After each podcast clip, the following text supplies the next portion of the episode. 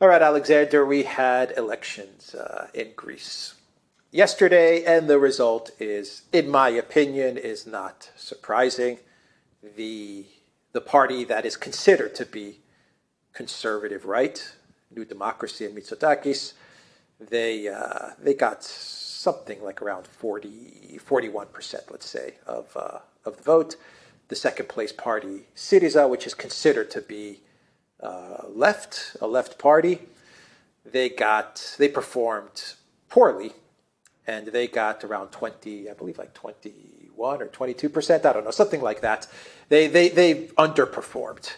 And then you have the, the other parties, uh, PASOK and KKE and the other parties that, that followed. But the, the big story is that New Democracy outperformed, and uh, the second place party, Syriza, did uh, did much uh, much worse than people had had expected or or hoped. And so it was, I guess you could say, it was a a big win for for the center right party, but it wasn't enough for them to get a majority in uh, to get a, a, a strong majority in parliament. And instead of going the route of coalition, it looks like we're going to have another election in June.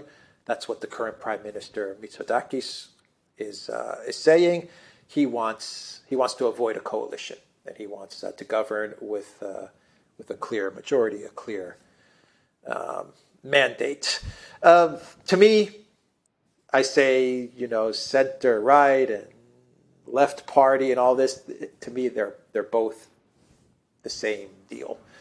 They're pro globalist, pro EU, pro US. Uh, maybe one's a little bit to the right, maybe one's to the left, but at the end of the day, they're they're two sides to to the same coin. They're they're both neoliberal globalist parties. If, I uh, completely agree with that. My the, opinion. The, I, I, completely agree with that. The, the other the other thing I would say about New Democracy is that to some extent, it's still the old firm. It's still you still get an awful lot of people in it who are part of you know the old um, um, you know families that used to dominate politics. One of which was mine, though we were never actually part of New Democracy, but we were we were on the other side. But anyway, whatever. But I mean, the, they they have, I suppose, that legacy as well. You know, that they're the old they're the old firm. They've been running things in Greece for a long, long time, and they're still running things in Greece. And as you absolutely say, correctly say, they're pro-American, pro-EU, pro-neoliberal, pro-globalist to the core. And of course, Syriza, the so-called party of the left, is no different. I mean, that's what I think people need to understand. I mean, it's exactly the same. And yes, you can just about understand why an establishment party, I would prefer to call New Democracy, by the way, an establishment party because of this legacy that it has, than either a right wing party or a centre right party or anything like that. It just is the people who run things in Greece and have always done so. That's why it's there. But you can understand why that would still be there and still getting votes and still getting elected, and you know, because after all, they are the natural governing, party, if you like, because they're the natural gov- party of the governing class. But Syriza, which was supposed to be a left wing insurrectionary movement, well, what's the point of it? it's going to be exactly like the establishment. So, of course, it is imploding. And by the way, that's the one good thing as far as I'm concerned, that's come out of this election. I don't know how far it's going to go, but the sooner we see the back of Syriza, frankly, the better. It has been a complete disaster for Greece. It's meant that we, again, like every other country in the collective West, we don't have a real politics anymore. We don't have any real alternatives. And it's interesting to see how Syriza has collapsed how Var- the Varoufakis thing, which a lot of people were talking up outside Greece, I don't think anybody in Greece took it terribly seriously. It's failed dismally. Anybody associated with that Syriza government, that disastrous Syriza government, which is supposed to be against the um, Troika and the bailout, the EU bailouts, and all of those things, anybody associated with it is seeing their support implode and it's a good thing because that kind of failure should have consequences. Yeah, the, they were the worst radical left party I've ever seen in my life. Yeah. There was nothing radical or left about No. Syriza, that's I for completely sure. agree. I completely Oh agree. boy! Uh, so look, vote. Yeah, voter turnout was was pretty low. I believe it was at like sixty percent. So here's my hunch as to as as to how the the Greek voters saw things. They said, you know, these Syriza, just get them as far away from from us as possible. We don't want them anywhere near government.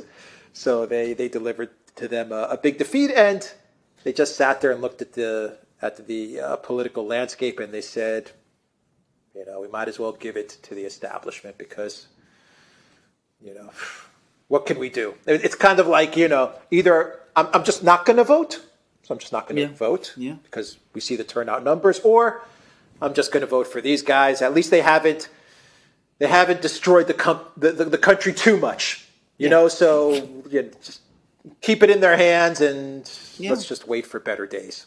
That's- that's Absolutely. I, think- I, I, think it's ex- I, how I, I think saw it's- it, yeah. I think that's exactly the thinking. And bear in mind, you know, I think you said it was a 22% Syriza got, 22% on a 60% turnout. Something like that. Something like that. Yeah. Tw- 22% on a 60% turnout. This is a country, by the way, which historically had used to have very high turnouts in elections. I mean, oh, 80 plus percent. And where voting, by the way, was, all, was for a long time mandatory. I don't know whether it still is, but the tradition in Greece was that people voted. So they've people have just completely opted out. they don't believe in politics in the way that they used to anymore. And exactly as you said, they says they say, well, since we are not really politically engaged, twenty-two percent of sixty percent, it must be well less than ten percent, or just over ten percent of the electorate's now voting Syriza for the main left-wing party in Greece. That is an extraordinary change. So they might say we might as well leave things with the people who've always run things and who know how to run things. And we may not think much of them, we may not like the way they're running things, but at the end of the day, they're not going to screw up in the colossal way the Syriza did. And that's that's the mood. Yeah. And I think it's going to continue Exactly. like that. I think it's going to continue like that. I think it's highly likely that Mitsotakis will get his majority in June because why not? I mean, bluntly, and uh, um, and that uh, and and then we will have to do what everybody in Europe, across Europe, is doing, which is wait one day for something different. Because for the moment, what we're looking at is a political landscape that is actually more like a wilderness, a desert, because there are no real political forces of any importance or consequence in Greece. Yeah, I think almost every country in Europe, with the exception of, of Hungary, and Orbán, is in almost the same situation. Let's just, as long as we don't have a, a government that really screws things up, like a Syriza style government that really screws it up, then let's just stick with who we have in, in power, the establishment, and just wait for, for better days to come. Uh, Syriza, actually, I'm looking at the numbers, it's around 20%, a little over 20%. Well, so- is the latest count. So it's Okay, even worse so- than 22, yeah. So, Yeah, twen- so my- my final 20, que- 20% on a 60% turnout. You go out and find Syriza voters. There are not that many of them, actually. I mean, because the turnout was so low, their, uh, uh, their percentage looks more impressive in some ways than it actually is if you consider the number of people who actually voted for them. Just so. So my final question to you is uh, is a geopolitical one. Th- this is good for uh, for the EU, isn't it? Oh, yeah. I mean, this is. I mean, uh, on, on the one on the one side, the voter is saying, you know, we're sick of all of these guys. We'll stick with the establishment, whatever. We don't particularly like them too much, but we'll stick with them and we'll wait for better days. We'll wait for new leadership. Maybe we'll get lucky and something will come up. On the other side, though, you have you know the EU who's probably looking at this and saying, "This is great. We get we get our guy in there again." Even though both of both of the parties would have would have been pro EU, but they stick with the guy that they know. The guy is super pro uh, European Union, super pro NATO, super pro uh, Biden. Uh, you know, they say we get a, a population that disengages from democracy. The EU likes that. More power to the center. Weak, uh, a weak periphery member member state. For them, this is this is the trajectory that they want. Maybe Oh, they don't absolutely. realize that uh, in the future, in the long term, it's just going to lead to their collapse. But in the short term to medium term, I think this is this this plays into their favor. This type Oh, of absolutely. situation. Absolutely, it's the experiment. I mean, it's the experiment that worked. I mean, the, the, the bailouts and all of that. I mean, they completely uh, destroyed real politics in Greece as they used to exist, and it's left a, a, a pro EU. In fact, not just a pro EU, a, a servilely pro EU establishment in power, which just sits there and basically follows through on any edict it gets, be it from Brussels or Berlin or Frankfurt or indeed Washington, and uh, which is essentially unchallenged. As I said so many times, what the EU wants is weak governments in weak countries. It doesn't want strong governments in strong countries. It wants weak governments led by weak leaders who are not opposed. It wants to convert politics into something which is not politics, but is something essentially like what you used to get, you know, in the Soviet era, where you had the apparatchiki, the people who ran things in the regions, and you know they, they, they weren't elected in any serious way. They, you know, they went through rituals of elections, but they weren't real elections. But they were completely loyal to the Central Committee in Moscow. And that's what we've got. That's exactly where we, we're ending up. We are pretending that this is a democracy, but to all intents and purposes, it isn't. I mean, a democracy requires choice. There isn't one. It requires political engagement. There cannot be one. So, what you have is a, a- functionary class in Greece which runs things, and it's perhaps the most extreme and most highly developed example of this that you will find across the EU.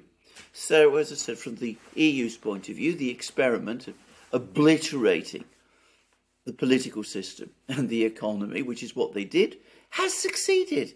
It's achieved exactly the outcome that they wanted And demoralizing the people. and demoralized the 10 years of austerity and demoralization. It works. Exactly. It works, exactly. Yeah.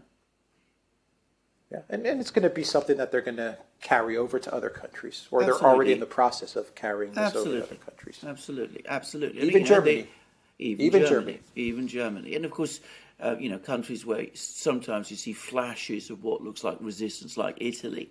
Well, we see that you know uh, they got rid of the person who looked like he might just conceivably be a problem, who was Salvini. They brought in Meloni. She was pr- presented to the world as the alternative, except, of course, she wasn't. She's just as uh, loyal and as subservient as everyone else. And cynicism grows, but they want cynicism because that's that's the only way a structure like the EU structure can survive. And by the way, Britain is no different. We're in exactly the same situation. We've discussed this in other programs. Worse. We're worse in some ways. Yeah, absolutely. Yeah.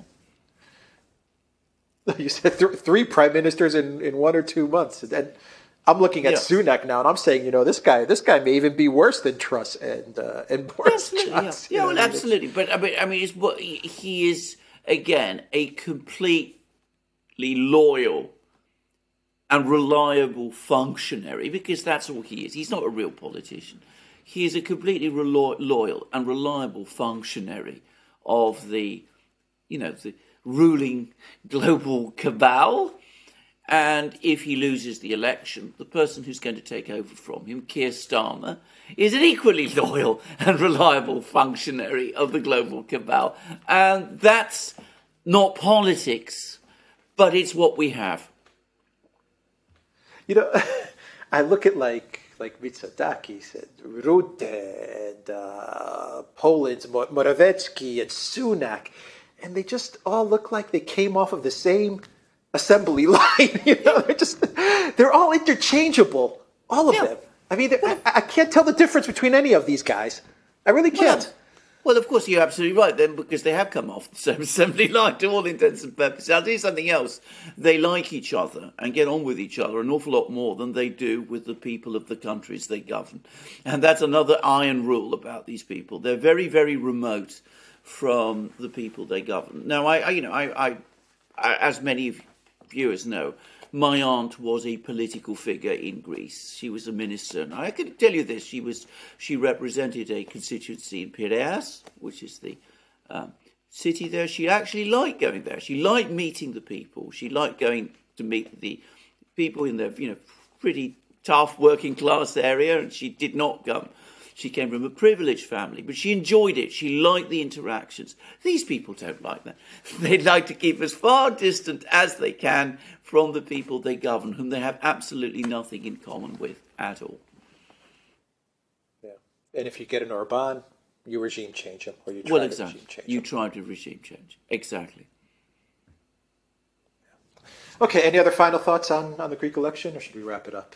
I think we can wrap it up. It's a rather a dismal subject, but I think, uh, but I think we can wrap it up. But I mean, it's. Uh, let me ju- just say uh, to No our viewers, surprises. no surprise. Exactly, you took the very words out of my mouth. It's exactly what both of us were expecting. Yeah. Okay. TheDuran.locals.com. We are on Rumble, Odysee, BitChute, and Telegram. And go to the Duran shop. 10% off. Use the code Good Day. Take care.